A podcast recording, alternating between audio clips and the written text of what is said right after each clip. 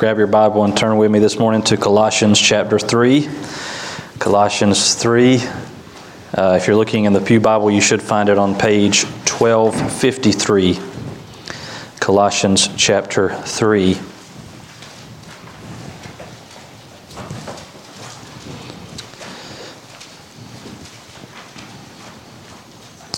Later this summer, um, we'll have the 2020 Olympics. I was thinking this week about something that happened almost 100 years ago, 1924, uh, at the Olympics in Paris. There was a Scottish runner named Eric Liddell who won the 400 meter race. If you have heard of him, if that name sounds vaguely familiar, it's probably because you saw the movie Chariots of Fire. Uh, that movie is based on his story. Part of what drew so much attention uh, and made for such a good movie um, was the fact that he refused to run on a Sunday. Um, the 100 meter, which was his main event, was going to be held on a Sunday, and he refused to run and instead ran in the 400 meter and ended up winning gold. Um, Eric Liddell's parents were missionaries to China. In fact, he was born in China and then went to boarding school in Scotland. And after the Olympics, he went back to China uh, in 1925, the following year, and he spent the rest of his life there as a missionary. At one point in the movie, I, as far as I know, this did not really happen in real life, but uh, Eric Liddell is talking to his sister Jenny about going to China. And he says, I believe that God made me for a purpose, but he also made me fast. And when I run, I feel his pleasure. I believe that God made me for a purpose, but he also made me fast. And when I run, I feel his pleasure. Now, as far as I know, again, he never said those words. But there is something really profoundly true about that sentiment that we can honor God, we can please God with our excellence, not just in quote, spiritual ways, but in every arena of life. And so that's our focus this morning is the Christian virtue of excellence. We're going to read together here in Colossians 3. We're going to pick up in verse 17. So Colossians 3 verse 17. And whatever you do in word or deed, do everything in the name of the Lord Jesus, giving thanks to God the Father through him. Wives, submit to your husbands as is fitting in the Lord. Husbands, love your wives and do not be harsh with them. Children, obey your parents in everything, for this pleases the Lord. Fathers, do not provoke your children, lest they become discouraged. Bondservants, obey in everything those who are your earthly masters, not by way of eye service as people pleasers, but with sincerity of heart, fearing the Lord. Whatever you do, work heartily as for the Lord and not for men, knowing that from the Lord you will receive the inheritance as your reward. You are serving the Lord Christ. For the wrongdoer will be paid back for the wrong he has done, and there is no partiality. Masters, treat your bondservants justly and fairly, knowing that you also have a master in heaven. Let's pause there and pray together. God, we thank you for your word. Um, we confess today that it is yours, not mine, not ours, but yours. And so, Lord, I pray, God, that inasmuch as what I say is in accord with what you say in your word, that we would hear it not as my opinions, but uh, your truth and your authority. Help us to submit to what you have to say. God, rid us of any thought of trying to earn a place in your family or in your sight, but Lord, that we would come to you in humility, in faith, and trust you for grace. And we pray all this in Jesus' name. Amen. There's a, there's a phrase here that I really want us to meditate on together this morning. It's in verse 23, right in the middle. Work heartily. Whatever you do, work heartily as for the Lord and not for men. The, the NIV translates that phrase, work at it with all your heart. The, the, the Greek is really strange. It says to work with your soul, to put your soul or from your soul, put your soul into it. So the Christian pursuit of excellence is not about being the best.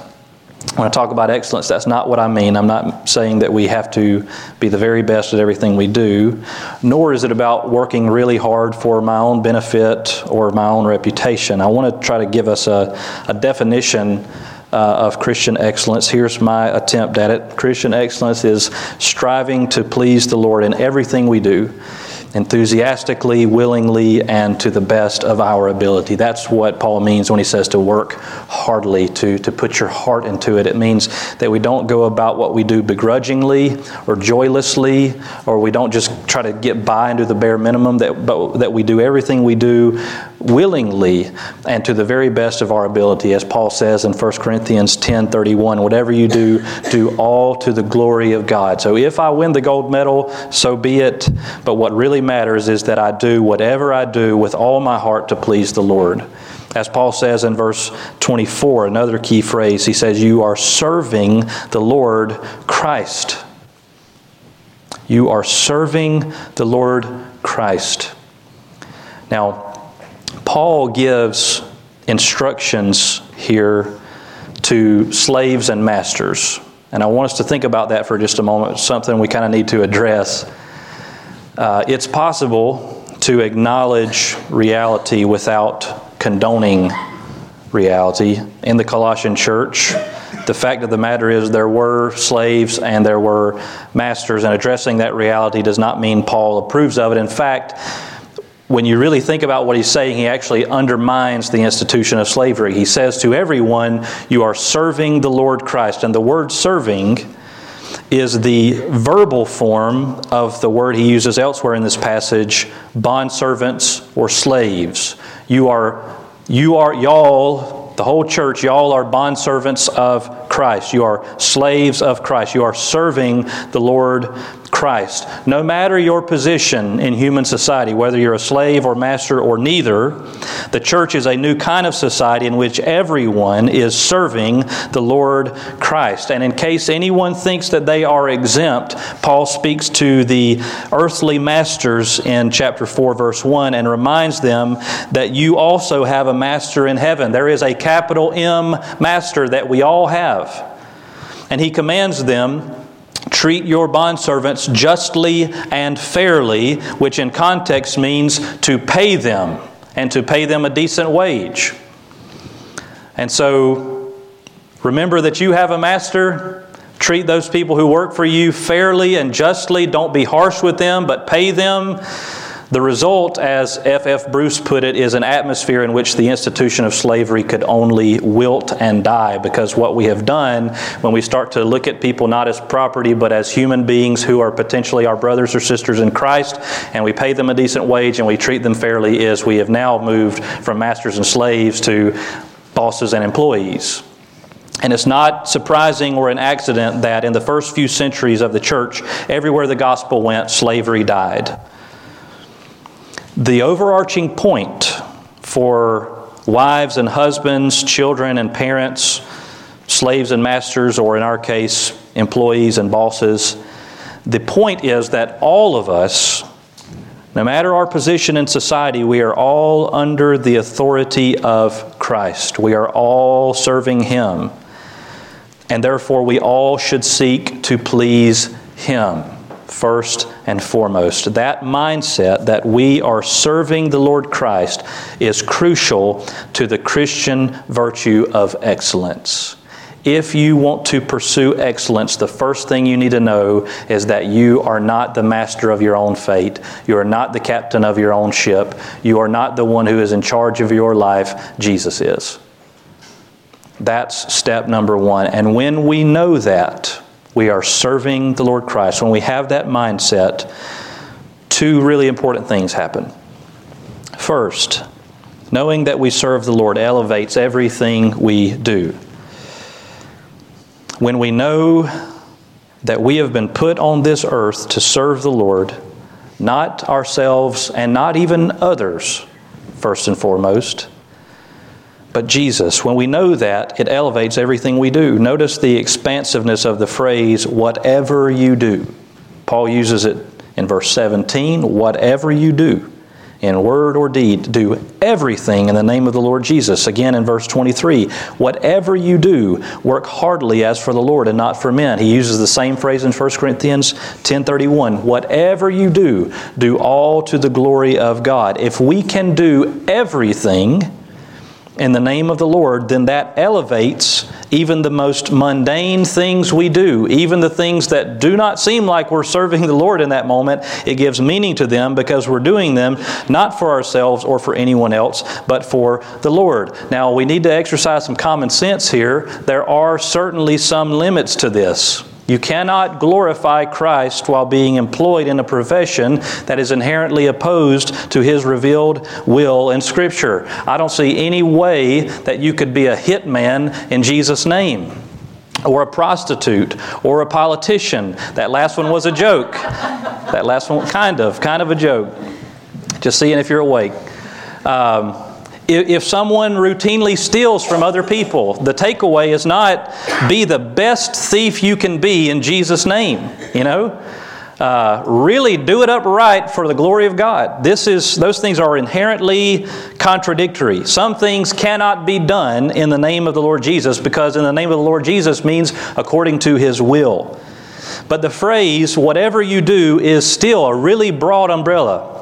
It means that you can please God in many stations of life. You do not have to be a pastor or a missionary or work for a Christian nonprofit to serve the Lord or honor Him. You can do whatever you do in the name of the Lord for His glory as if you were doing it for Jesus Himself. And when we know that, when we know that we're serving the Lord in whatever we're doing, then it elevates everything. Even the most mundane work we do becomes sacred because we're doing it God's way, we're doing it for His glory. So you can serve Jesus by cutting hair or cutting grass. You can deliver mail or teach school in Jesus' name. You can write papers or study for exams for the glory of God. Whatever your profession is, you can do it to please God. And it's not just about what you do outside the home, it's whatever responsibilities you have, you can do them in the name of Jesus. God is just as pleased when I change a diaper or wrestle with my kids for His glory as He is when I preach a sermon or counsel someone in His name. The same is true for you. All the ordinary things we do in our life, we can do them not just for ourselves, not just for other people, but for the Lord. In fact, many people have this mindset that church is a place we go to serve the Lord. Now, hear me, you can certainly serve the Lord at church. And if you want to know where, ask me and we'll find a place for you to serve. But Paul does not say, whatever you do at church or whatever you do on Sunday. He says, whatever you do, do everything in the name of the Lord Jesus, whether you're at a building like that we call a church, or whether you're at home, or whether you're at your job, whether it's Sunday, or whether it's Thursday, or any other day that ends in Y. You can serve the Lord at your job or school and in your home. You can, hear me, you can take out the trash in Jesus' name. You can take an exam in Jesus' name. You can proofread math homework or cook supper in Jesus' name. You can drive someone to a doctor's appointment, drive someone to ball practice, drive someone to school, drive someone to dance lessons for the glory of God. When we know that, when we know that we're serving the Lord and that we can serve Him in whatever we do, it elevates everything we do. It gives meaning to it. So, knowing that we serve the Lord elevates everything we do. It takes the sacred things we do from just being on Sunday to being every day of the week. Second, knowing that we serve the Lord gives us the right measure for success.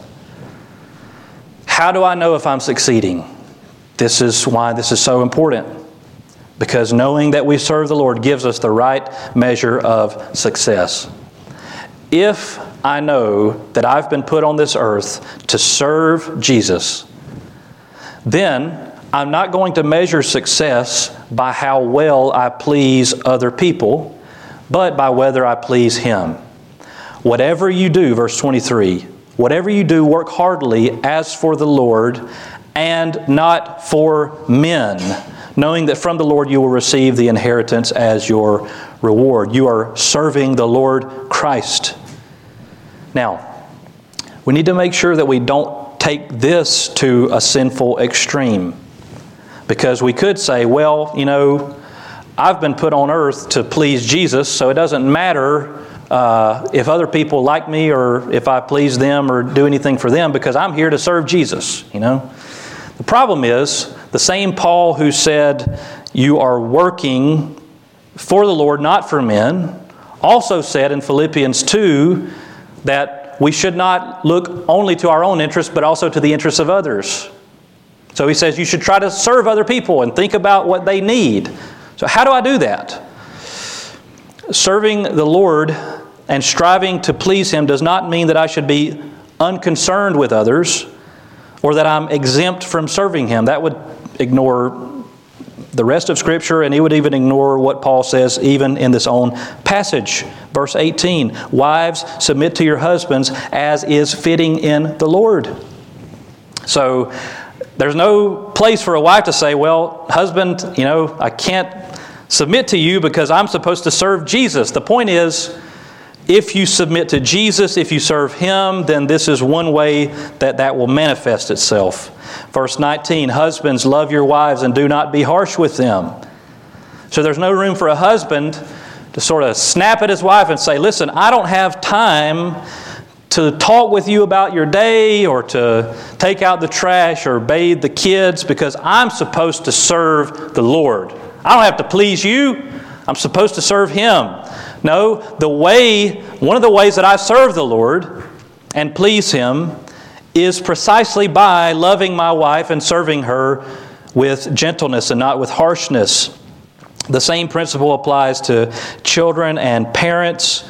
Uh, employees and bosses, children, obey your parents and everything, for this pleases the Lord. If you want to please the Lord, then you're going to obey your parents as long as they're not telling you to do something sinful. Martin Luther said this really helpful way of putting it God does not need your good works, but your neighbor does.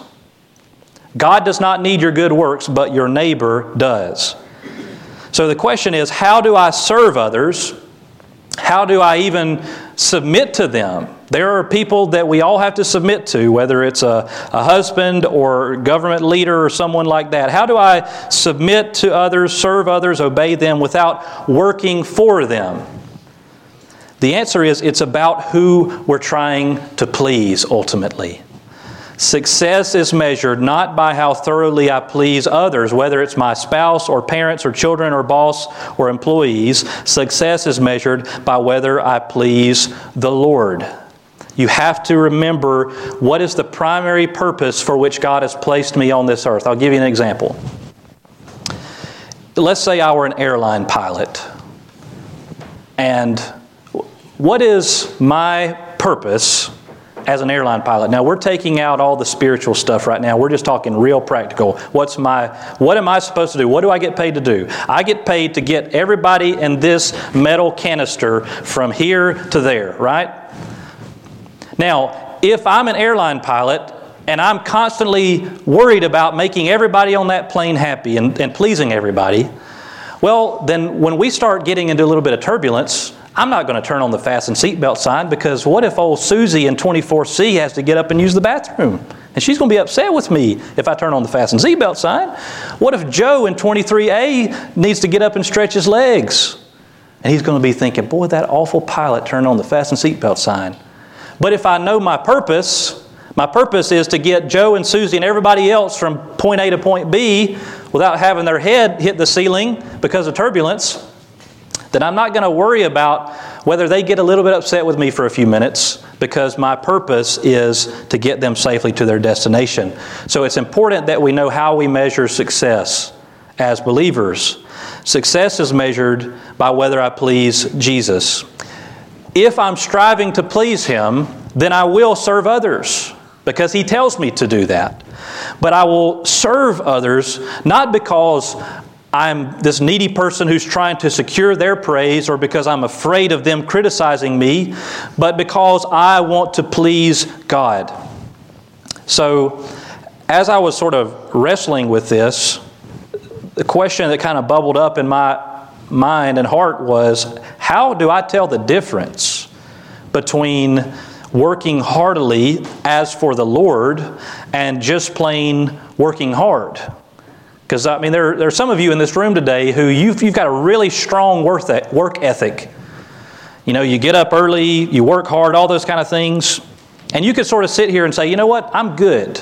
I'm, I'm good. But you can be a hard worker and you can have a good work ethic, but not be working heartily as for the Lord to please Him. So, how do we tell the difference? I want to give you eight rapid fire suggestions. I emphasize rapid fire, okay? Rapid fire suggestions about how we can tell the difference and how we can pursue excellence that honors Jesus. That's, that's crucial. First, you can have integrity. Proverbs 11:1 A false balance is an abomination to the Lord, but a just weight is his delight. You can work really hard but be crooked. And uh, that's not honoring to Jesus. God delights in truth and integrity, not in deceit or laziness. Rebecca and I sometimes joke if some people would work as hard at being just a regular job as they do it you know, different schemes to steal money from people, they could really do something with their life. They're creative, they're, they're hardworking, they put a lot of thought into it. If you would just channel that the right way, you could really do something with your life. So, one way that we can pursue Christ honoring excellence is by being upright and honest in our work. We can be timely and dependable and hardworking, but also fair and trustworthy and above reproach. Number two, do your very best. Do your very best. If, if I'm striving to please the Lord, then I'm not just going to try to get the job done, but I'm going to try to do it well. I'm going to try to do it to the very best of my ability because I want to honor God. Matthew 5 16, let your light shine before others so that they may see your good works and give glory to your Father who is in heaven.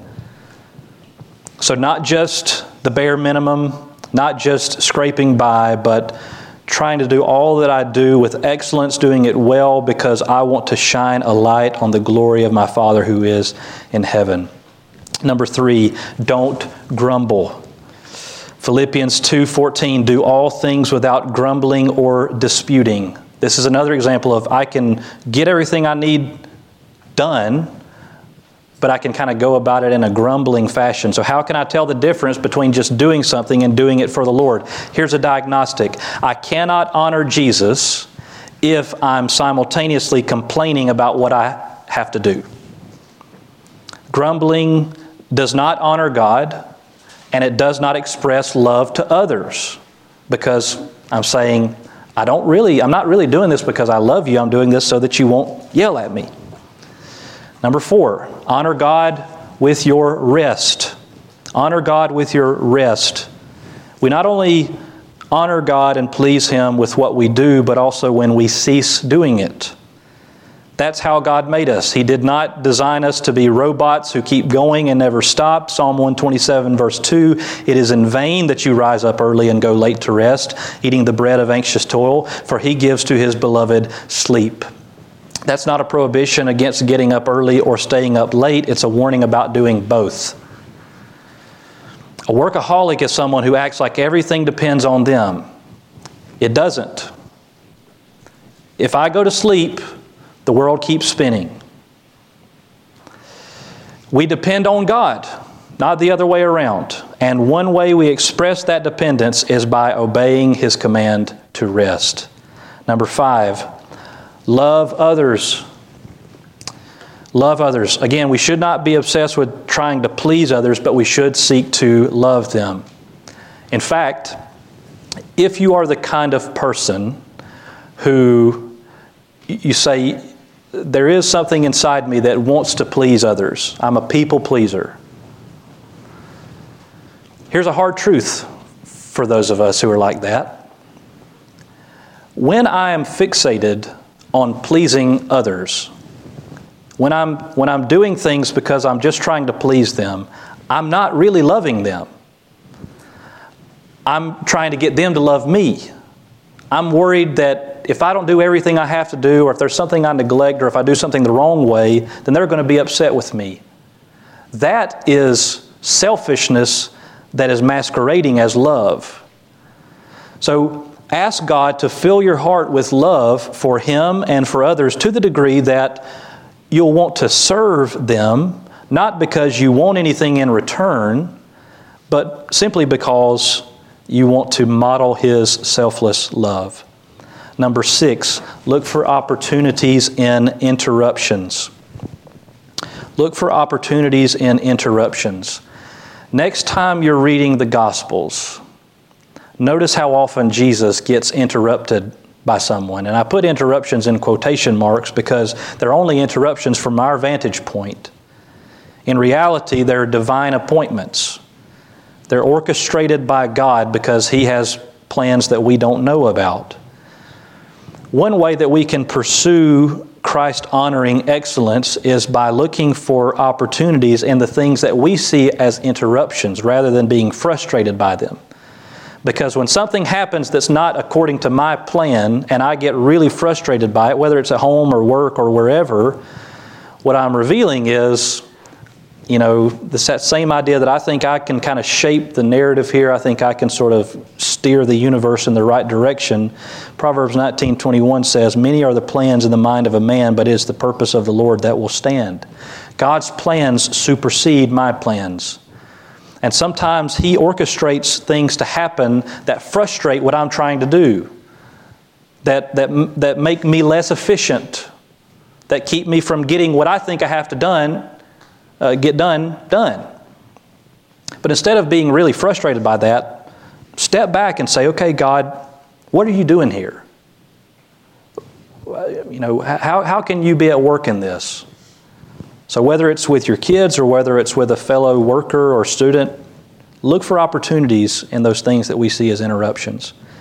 Number seven, use your work to bless others. Use your work to bless others. What I mean by that is not everybody makes six or seven figures. Not everybody has a guest house that they can give to somebody. Not everybody can say to a single mom, hey, here are the keys to a brand new car. But we can all model the goodness of God in being generous with whatever money and time and energy and abilities that God has given us. And if I go about my life and I work just to meet my own needs, then I have not honored Jesus. I haven't lived up to what he has called me to be because Ephesians 4:28 says, "Let the thief no longer steal, but rather let him labor doing honest work with his own hands, so that he may have something to share with anyone in need." Hear me out, okay? The eighth commandment, you shall not steal. Every commandment there's a there's a negative and there's a positive. The negative of that command is don't steal. And there are many people who, who've never stolen anything in their life, and they think that they're obeying the eighth commandment. But if you never steal a single thing in your life, but you keep all your money and all your time and all your energy and all your abilities to yourself, you have broken the eighth commandment. Because God says it's not enough not to steal. You've put on this earth to work so that you can have something to share with others who are in need. There are, there are others who are in need whether it's money or whether it's just your time or your abilities that you can help them. Use your work to provide for and to bless others. And then, eight, the last suggestion I want to give you is be content with obscurity. Be content with obscurity. If we want to pursue Christ honoring excellence, then we have to be more concerned with His standing than with our own. We have to be ready to say with the psalmist in Psalm 115, Not to us, O Lord, not to us, but to your name give glory. For many people, work becomes just as much about status as it is about earning a living. There are some people who the most important thing to them is not how much money is on their paycheck, but how everybody else thinks about them. And their, their identity is tied up in what they do. Now, there's nothing wrong with advancing, there's nothing wrong with getting promotions or anything along those lines. There's nothing wrong with trying to be the very best in whatever field you're in. But every follower of Christ should strive to be content. If I never attain recognition, if I never attain notoriety, but I've honored Christ and I've loved other people, then I have succeeded. I mentioned Eric Liddell at the beginning, the guy who ran the 400 meter and won gold because he wouldn't run on a Sunday. The world knew him for that, uh, for, for winning the victory in Paris in 1924. Most people don't know what happened in the last 21 years of his life. He died in 1945 when he was just uh, 43rd, just after his 43rd birthday. He honored God in the last two decades in China. He died in an internment camp in February 1945. And if you are familiar with World War II history, you know that was just five months before liberation. February 1945, just, as, just after his 43rd birthday, he died in an internment camp. He had an inoperable brain tumor. He was malnourished. And on the day that he died, he wrote a letter to his wife. It's the last letter he ever wrote, and he, he talked about suffering a nervous breakdown because of overwork according to the other people in the camp, uh, he was the happiest man there. He would take some of the kids, the, the Chinese uh, children, and he would teach them the Bible. He would teach them science. He would play soccer and basketball with them. And according to one of his fellow missionaries, just before he died, he reflected on his life, and his last words that he ever said Three words it's complete surrender. It's complete surrender. Now, what is the greatest thing that Eric Liddell did? Was it winning the victory, winning the gold in Paris in 1924? Or was it all those years that he spent loving the people of China by taking the gospel to them? Was it all those months he spent in an obscure internment camp in China? I'll leave that for you to decide, but what guided his life was complete surrender to God. He could look back and say, In everything I did, it was complete surrender. And so the question is, what about you? will you surrender?